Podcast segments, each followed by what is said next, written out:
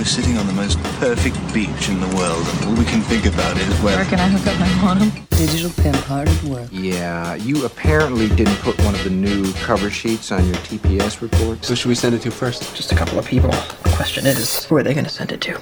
This podcast is brought to you by Search Engine Journal, and you're listening to Marketing Nerds.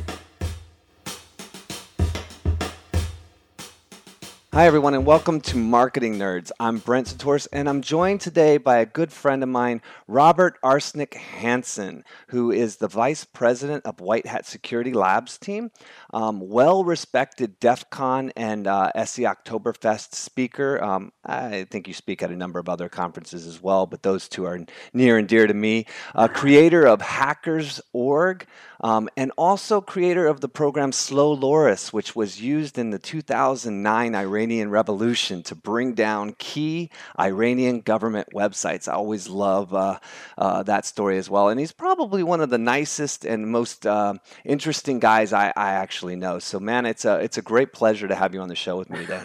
yeah, thanks for having me, Brent.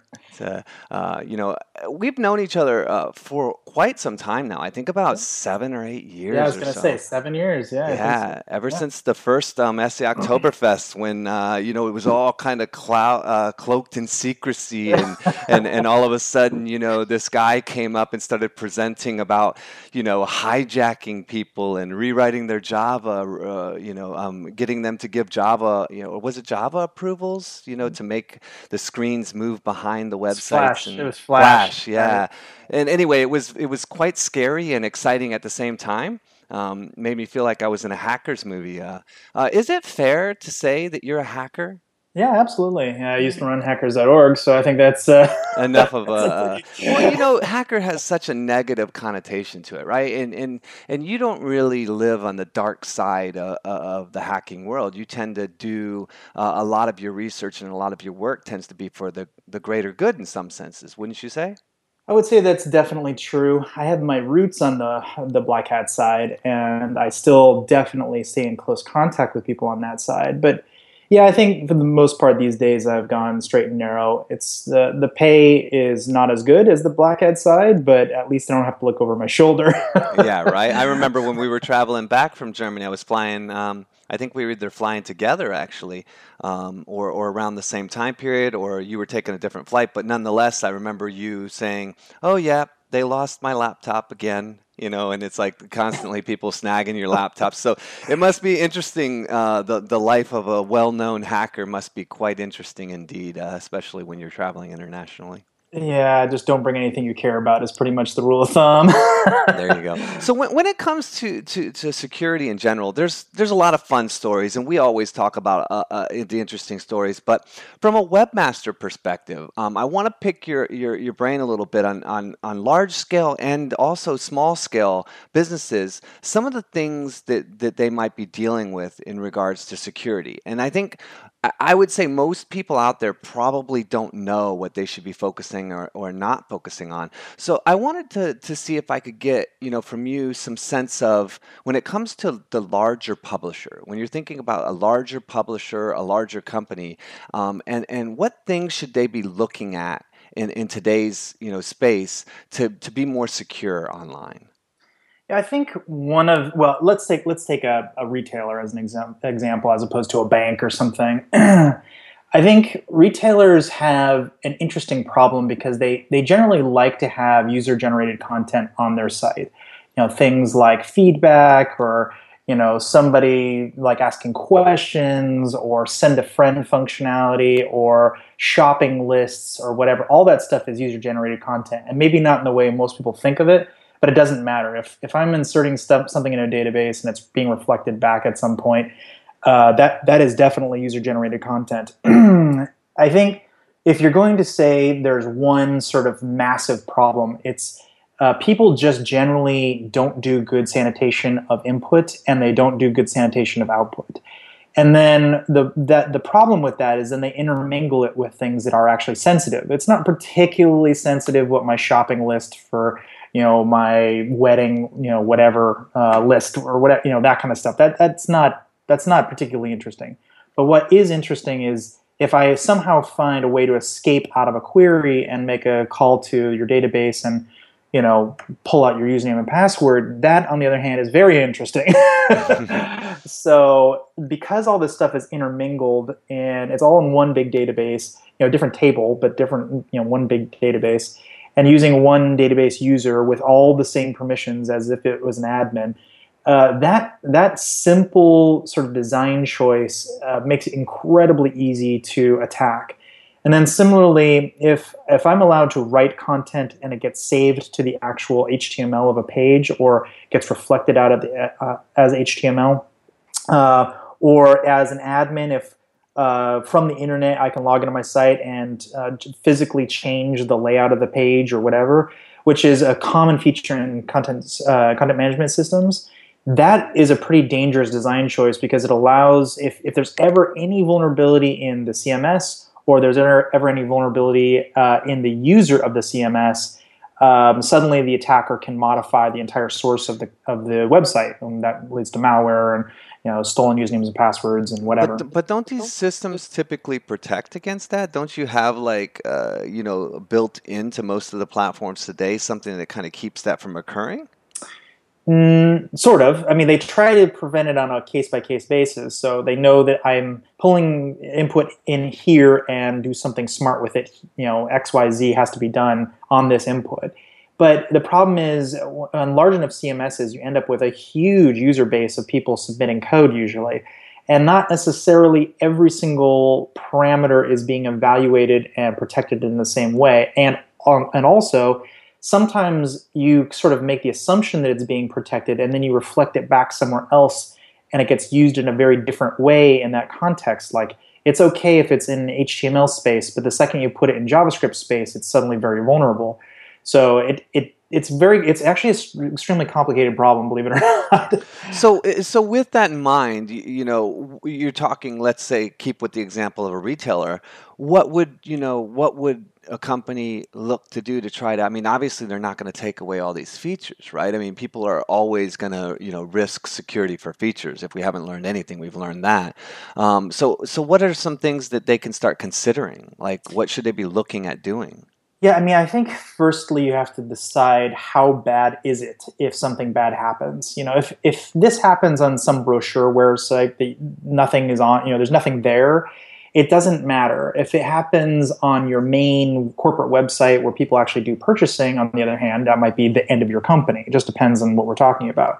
So once you've decided that it's something you actually want to deal with it and it's a vulnerability that's real or whatever, generally speaking, if you know the vulnerability is there, it's very easy to fix, like super easy. There's only a couple vulnerability classes out there that actually are kind of tricky to solve. For the most part, it's usually like one or two lines in uh, in your code and you're done.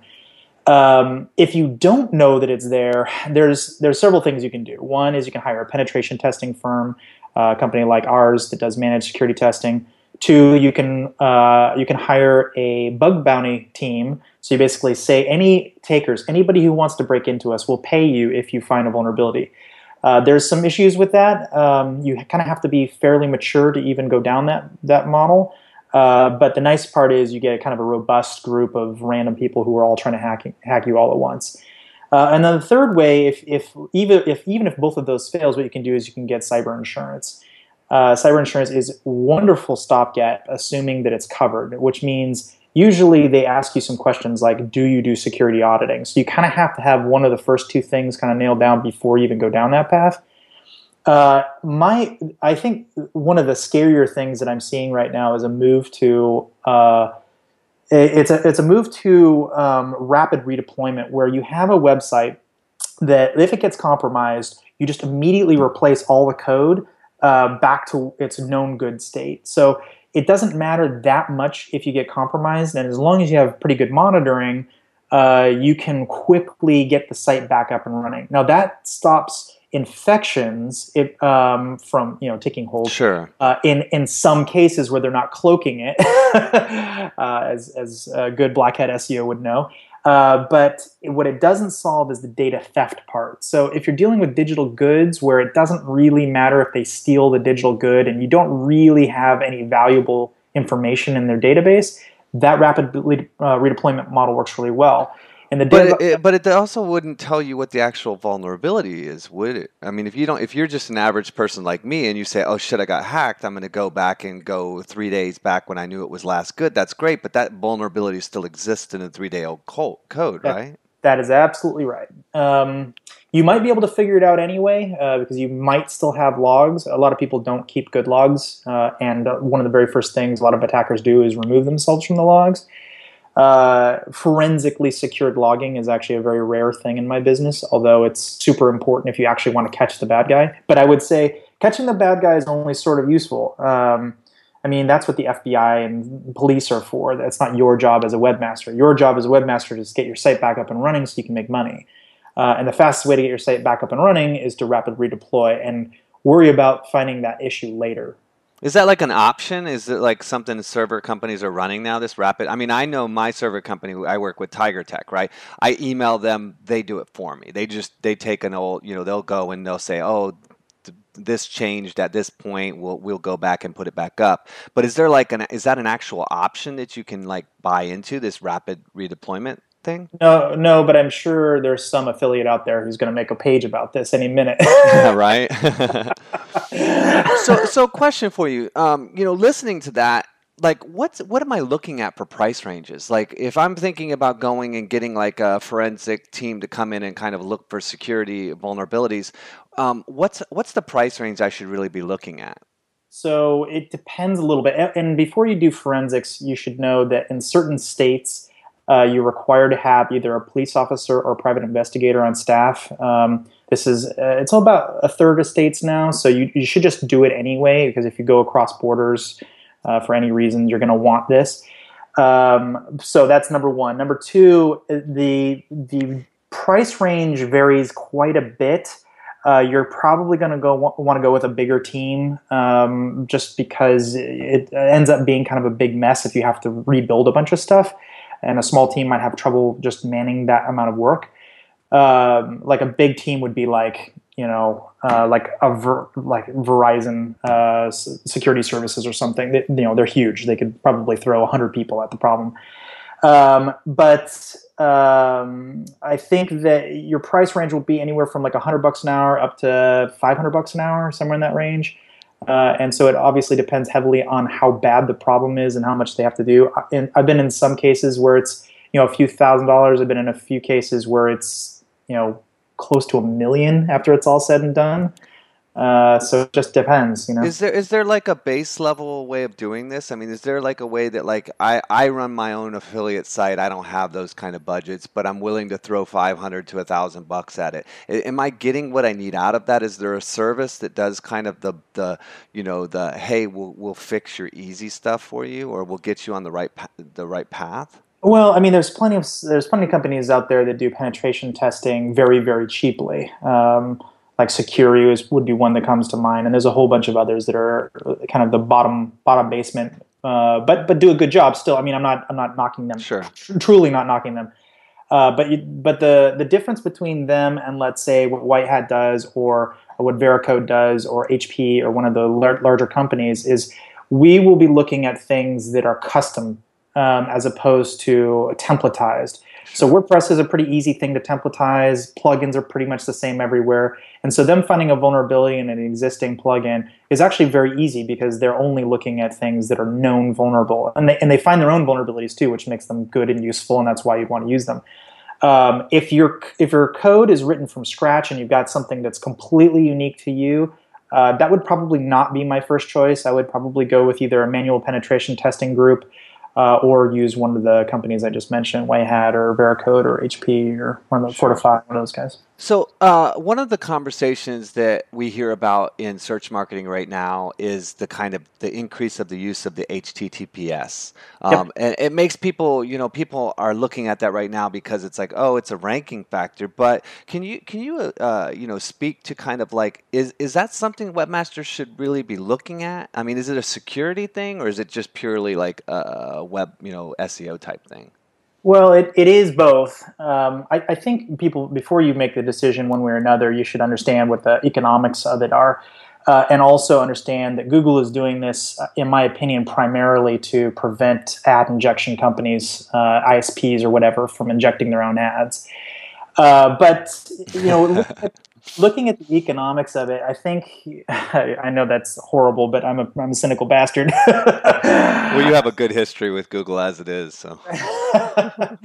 so I, I, mean, there is a security benefit to using it, not a, a huge one, but I would say the uh, the the less active adversary who's just passively listening on the wire, who happens to be a man in the middle, like at a coffee shop or something, is not going to be able to derive a whole lot of data out of uh, a stream that uses HTTPS. They'll be able to derive a few things. Maybe they can sort of figure out what pages you're hitting, but they're not really going to be able to see the content itself in most cases. That's not true of all cases, but most cases. The lazy adversary will have no idea what they're doing. Uh, once you get to the much more sophisticated adversaries, like if, if unfortunately if I were in the man in the middle, I'd probably be able to see everything you're doing, um, and that's because of side channel attacks and uh, various problems in the browser and so on. Uh, so it, it's not like it's hopeless and it's not terrible, but it's definitely not great security. Let's put it that way. But the real reason I think to do it is not just the immediate ranking boost, which I think is probably not just a. I think it's probably more like if if you have a competitor who's exactly the same rank as you, it'll get, put you above them. It's not much of a ranking beyond that. But I think the actual value is any links you get between now and the point at which you switch over HTTPS will have a 15% link uh, penalty, uh, approximately, um, until you get them to change their link over to HTTPS because of the 301 reader uh. HTTP HTTPS. So let's say you have 100 links and you can only convert 50 of them, or actually that's a, I can't do that math in my head, but whatever. At 200 links and 50% of them get you can you can get them to change it over to HTTPS. The other the other 100 you can't. You'd have a 15% penalty. It's sort of like showing up to work um, and missing you know seven and a half percent of your work week or whatever. Um, so, in my opinion, it is worth doing sooner than later for that reason alone. You don't want to have to sacrifice any links unnecessarily. But wouldn't you think that? I mean, isn't this something that Google is, is, you know, not like? I mean, it seems like they could be able to code in that if it's from an HTTP to an HTTPS and nothing else has changed, to not, you know, remove the, you know, the the juice that's passing yeah, you'd also think they'd be able to figure out that three or oneing from www to non www would not be a, a penalty, but they haven't been able to do that one. So I don't, you know, I mean, maybe in the future they'll figure it out and be nice to people and encourage them to do it. But for now, uh, actually, believe it or not, this is this is uh, the right incentive to make you do it sooner. So although it seems like it's unfair, it actually is a better incentive to keep it as is to switch people over to HTTPS, and therefore uh, less ad injection. Okay, so so in general, if somebody was asking and they had the capability to get HTTPS, you would say, yeah, go ahead and do it. Yeah, absolutely. So WordPress just heard the news that WordPress is 25, you know, making up 25% of the sites on the web today. Um, mm-hmm. Thoughts on WordPress as a whole uh, from a security standpoint? Well, I mean, I've found a lot of vulnerabilities in WordPress over the years. Uh, I've also used WordPress as a core platform for a bunch of my websites. Um, and I, would say gradually they've gotten quite a bit better. I really like the fact that they're uh, doing more automated updates. I think that's very clever. Uh, I think with something as simple as that plus WordFence, and you've got a pretty decent defense. Uh, I will not go on a limb and say that the plugins are very good, though. Like the plugins in general are kind of a gigantic crapshoot and tend to be full of vulnerabilities. Uh, I've never liked the fact that their um, their admin page is is accessible in known uh, known location. Uh, that's just a, a big problem uh, problem point. I don't like how trackbacks work. I think those are very dangerous. I don't like how uh, the web user owns all the files. That's very dangerous. I don't like how their database is set up, uh, especially everything having access, same level of access, usernames and passwords combined with text, all that stuff.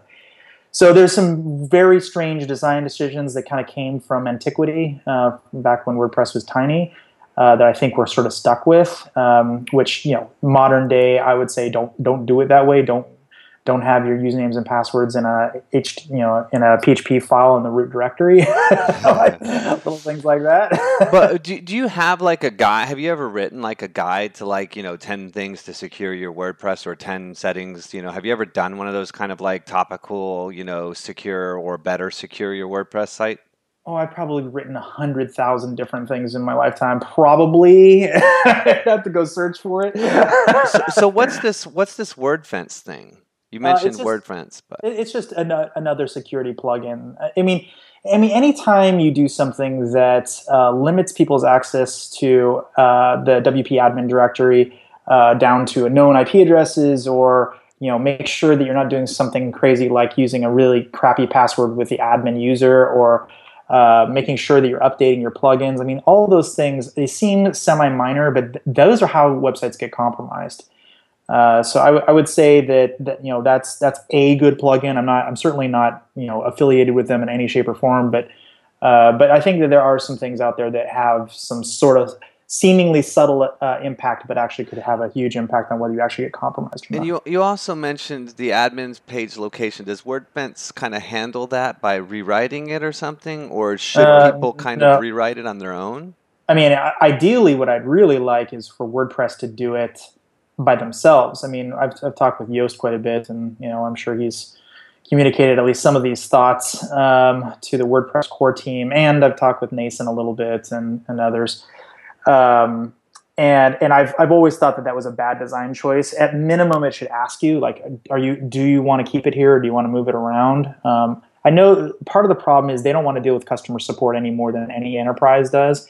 So the issue would be, all right, so you've named it to Quidjiboo uh, are you going to remember that it's Quidjiboo tomorrow? yeah, yeah, exactly, right. Um, and you mentioned uh, trackbacks. I mean, would you then recommend that people turn off trackbacks? I do turn them off just by default myself, but is that something you think people should turn off as well? Oh, absolutely. Yeah, immediately, as a matter of fact. Yep. So, so another thing that I've noticed um, is you know we have a lot of discussions about security. Uh, thank you, Anonymous, for making everything so visible and everybody's so scared. Um, people are constantly worried about everything. Uh, I, I, quick, you know, you talk about the NSA, you know, monitoring, right? There's things like Facebook apps. Like, why does it need so many of permissions for such a simple app, right? To listen to the recordings, to to to all the things that the Facebook app does. You know, are these things that people really should be worrying about, in your opinion, or is it kind of much to do about nothing? I think that they're right in being concerned in so much that the architecture itself allows for it. Let me give you an example. Um, right now, even without all of those crazy permissions, if I if I send you a account or like I don't know whatever a little light app or something, there's a million of those on Android platform. I don't actually need uh, all those permissions to snoop on you. Uh, as a for instance, the accelerometer in the phone is so sensitive that it can actually pick up voices without having access to the uh, without access to the microphone. So if I wanted to, as an adversary, I could probably build a very tiny app that was able to discern most voices in the room, not with as sensitive, not you know as well as the microphone. Microphone's designed for that purpose, uh, but well enough that it would get me what I want. So I think it's important for people to be aware that this is possible more than it's necessarily being worried about the implications uh, of any existing app or whatever in so much that if I download a bunch of apps and I have like 50 on my phone, I have to I should assume that at least one of them either has a vulnerability or is maliciously d- developed to do something bad to me. That way having that mindset just means maybe I shouldn't bring that phone into the meeting or maybe I should you know pull out the battery if if my phone's capable of that. Uh, or you know maybe I shouldn't have this conversation. you know what I mean? So so people kind of people people allude to that and then they say, "Oh, I'm just being paranoid or something." I mean, should, you know, like one of the things that I do is is that I have a little piece of tape on my cam, my webcam that has a black marker circling out the camera, right? So that when I'm not using my webcam, I keep it covered. So because I'm always concerned that some some program is going to be using my webcam. I yeah. mean, am I being silly with all this stuff? No, no, absolutely not. And and I've actually written software specifically to still access the camera and microphone using clickjacking. So uh, that that is definitely a real threat. It's definitely possible. Um, there's been tons and tons of uh, uh, RATs, uh, remote access uh, tools that allow me to have access to camera and microphone. Uh, these are definitely real exploits, especially if you know. I mean, there's a certain class of people who tend to be more targeted. You know, younger women, children, that kind of stuff. Um, that you you definitely want to be a little bit more careful. I don't think anyone really wants to see me naked, but you talk, you talk quite a bit about it, adversaries, and you recently did a presentation where you were talking about like you know your adversaries adversaries starting to get really quick and, and, and how you kind of deal with that. I mean, it's from from looking at the presentation you sent over, it was very much over my head, but it was very interesting. So I wanted to ask if you could kind of elaborate that uh, on that whole topic and, and kind of go into that a little bit. Yeah. So once upon a time, if I wanted to, to uh, find and exploit every single uh, web server, let's say that was vulnerable to some exploit, it would take me effectively the end of my life to scan the entire internet because by the time I finished uh, scanning internet, it would have changed so much because it took so long that I'd have to start the scan all over again. We're talking in some cases months uh, to scan even a very small chunk of the internet. But nowadays, there was a change to the Linux kernel that happened a couple years back that makes it so I can scan much, much, much, much faster than I used to be able to. Uh, I'm no longer bound by uh, the amount of sockets that a, a, computer can open, and now I'm bound by bandwidth. And bandwidth is cheap; it's easy to get a lot of bandwidth. Uh, so now I could scan, let's say, the entire internet on a single port in a few minutes, you know, a handful of minutes. And so what that really means is I know that sounds bad. I can basically find every vulnerable machine in a few minutes, but it's actually worse than that because what I can do is I can take that data and shove it into a database. Uh, and the internet doesn't change that much that rapidly. So I can run that scan, let's say once a day or once a week or whatever. And then let's say a new vulnerability comes out for WordPress or whatever. I can go into my database, look for all the vulnerable things that uh, you know that are in that database, and then start attacking them. And I can literally compromise every single machine that's vulnerable on the entire internet in a few minutes. So the long are the days of, of patch management uh, in terms of effectiveness once that really becomes weaponized. Uh, we, we won't have the opportunity to get in front of it. You won't even have the time to download the exploit or the, the patch and start installing it by the time you'll be compromised. So that's and that's, that's if you even get the information in a reasonable amount of time. I mean, most people right. are getting it like two weeks later. They're getting something on Facebook that says, "Hey, you could have been compromised." You know? Yeah, exactly, exactly. So what that really means is you need to look for other things. I think DevOps is a really interesting uh, movement in our industry towards uh, rapid uh, patch management, rapid fixing, um, detection. There, there's some interesting tricks out there for for doing uh, for doing detection of somebody who's compromising you, that kind of thing. But I mean, basically, what what a, the point of the presentation is uh, that whole method of of you know keeping something in a separate directory so no one will ever find me or uh, or you know trying to protect myself by you know removing the word uh, the word PHP out of my Apache HTTP uh, response or whatever like that, that just doesn't work anymore or at least it doesn't work well enough to stop an adversary like what i'm talking about. And, and have people started utilizing this you know in, in order to correlate you know co- connected data? I mean I, I, imagine that this has to be something that goes into spying and goes into you know uh, data collection of being able to say hey I, these people have multiple servers but i can correlate the data and connect them to each other yeah and, and in fact as a matter of fact i personally do that on a very regular basis um, so if I'm doing it in my own lab, I know for a fact other people are doing it too because it's too juicy of a target. It's too simple. Um, I mean, it, it, takes some sophistication to know how to build that kind of stuff, and it takes some sophistication to know what you're looking at once you have it. But uh, the advantages it imparts upon you are so enormous. For instance, I'm the guy who found Hillary Clinton's mail server. Um, I was able to go back in time looking at my data to see exactly how Ashley Madison got compromised. And these are things you just can't do unless you have just tons and tons and tons of data. And so, if we're really talking about adversaries really just needing, uh, you know, a couple terabytes on a disk somewhere and some time to process that, that is that is definitely within the realm of possibility for even I would say the kind of upper middle average type attacker. So wait a minute, you found Clinton's email server? What what was that? Yeah. So you were the one who found that? Yeah. I didn't know about that. I didn't hear anything about that. Well, you know, I, I don't I don't like publicizing that stuff, but I do have like nineteen or twenty thousand Twitter followers. So uh, when I mentioned it, it, it sort of exploded. interesting, interesting. Because that was that's. The, the, do you ever worry about some of that stuff? I mean, I know you've been pretty out in front and center, but don't you ever worry about some of the exposure that you get from from the work that you do? Of course, yeah. I think that's that's a constant threat, but I'm I'm well armed and smart, so. I remember when I mean you took down hackers.org, and I I, I told you I, I was constantly like, oh, I don't think you should take it down, but you took it down, and I realized you were kind of tired of having the constant bullseye, right?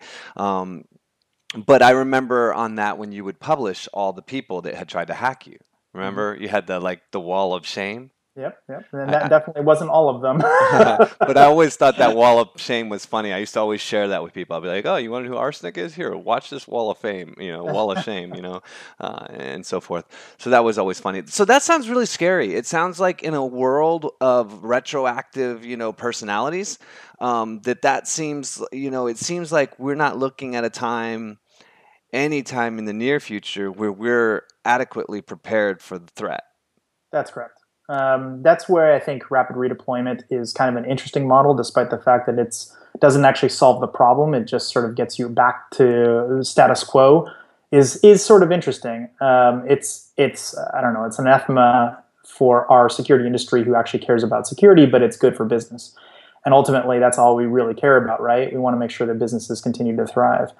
I, I, want, I don't want to be too scary here because, I mean, keep in mind, this is an ecosystem. A- adversaries do not want to bleed uh, their uh, host dry. They want to make sure that the industry continues to thrive because then they'll continue having jobs. If they go after too many people too fast, it's going to lower consumer consumer confidence. It'll put companies out of business, and they'll have less of a market to go uh, and pilfer from. If that makes sense. The last question I want to ask you, and then I'll let you get back to your day, is. Um, you know, 2015 has been an interesting year. Uh, you have, uh, you know, the ability to to hear about a lot more stories, the you know, to see a lot more things uh, than most other people. And I'm, I wanted to ask you, in 2015, what was the most impressive hack, security risk, whatever it may be, tactic that you've seen that you can kind of talk about? Some some something fun to kind of run us out. Hmm. Well, this isn't actually a hack, but I still think it. I, I kind of like social engineering hacks as well as as uh, traditional hacks. Um, so you'll have to bear with me. But China has a new uh, credit score that the the country is considering. I think it actually originated from like Alibaba or something. So it's not a guarantee that this will happen. But effectively, if you and I are friends, and I'm a political dissident, and China knows about that, you and your credit score would get dinged because you and I are friends on some social network. Um, if you buy things like uh, you know dishwashers and baby food, uh, your credit score would go up. If you buy video games, your credit score would go down. Anything that the state wants you to do, um, you'd get a higher credit score, and that credit score actually means something. It actually like helps you get a better passports. They actually give you money. Uh, you get better jobs. If you get a lower credit score, you get ostracized by your friends uh, you cannot take, you cannot have certain types of jobs. Uh, again, you can't travel internationally, and so on. Um, and I think that that is one of the most interesting hacks I've ever heard of because it's very similar to the way the Stasi uh, used to work, like helping you know, and you don't, you never know who's part of the Stasi. You know, your best friend could be, so you never really want to say anything negative because you could always be ostracized, you know, ostracized yeah, yeah. or outed by the the very person who you have dinner with. Um, but this is at a mass scale, and it'll and it basically shows how incredibly dangerous social networking is. Uh, because now they really do have a very powerful platform for identifying now, and, is, this and something this. Is this something that they, they tell people in, in yeah. one way, shape, or form to kind of you know to let them know that this is occurring? Yeah, yes, it would be a public score that anyone can check on anyone else's score, which is kind of interesting. Um, so the government hasn't said, come out and said they're definitely doing this, but the idea is in the next couple of years, it's already there, it already exists. Uh, but in the next couple of years, the theory is this might become law. In which case, you better start working on your credit score right now because down the road it'll impact your ability to get loans and you know have friends and all kinds of stuff. And where, where did where did you first hear about this? Because I haven't heard anything about this. It's quite Isn't interesting. it crazy? uh, I, I don't know. Through friends who were working in the field. Um, I do a lot of work with uh, you know people who deal with policy. But is stuff. there like articles about this, or is this Yes. something that Yeah. people have found, you know, No, kind of more quietly? there's definitely articles out there. You can if you if you know what you're looking for, you can definitely find them for sure. Interesting, interesting. Now, do you think this is something that you know the rest of the world's kind of watching to see the impact, or you think this is Oh, something yeah. that you know we could see happening here in our country, or I don't think that we're going to see that happen, but I think we are already seeing it happen sort of naturally. You know, if you're you're very uh, pro some political party, you're naturally going to be a little bit ostracized, or maybe even completely ostracized by people who are friends uh, or you know friendly to the other party. And so again, this is where social networking becomes a problem because it's very hard to be neutral in situations like that without just being absent um, and uh, absent is just as much of a crime as uh, not saying "Yay, go government, we love you." Um, you know, wearing wearing national colors and stuff. Uh, I think that other countries will definitely take a hard look at this if it ever does get implemented nationally, and we'll definitely see some very scary things come of it. Because what what they're really going to be doing here is breeding out free will. it's the craziest. well, you already, if you look at it right now, and you already sort of have a sense in social, right? So when I update my social accounts, I very rarely ever say what I really want to say, right? Um, I, I'm filtering myself based on what people are going to think if I make a political stand or if I say something that might have some, you know, uh, frustration in it, or talk personally about myself that might allude to me being either happy or sad for whatever reason, right? Um, so it seems interesting that when you look at like the um, impact that the social leaks have had with, you know, the Ashley Madison hack, that it seems like this would be an area for some kind of, you know, black hat political, you know, positioning. That's right. Um, it really makes guys like me um, pretty excited because you know, frankly, well, one of my one of my use one of my uh, sort of threat models for any company is is imagine what would happen if everything gets compromised. And when you're talking about a small, you know, retailer, maybe that's not that bad. But when you're talking about Facebook and every single piece of data that they've got, uh, that's pretty bad. When you're talking about Google, that's even worse. uh, because they have hooks into all of those systems, whether you understand it or not.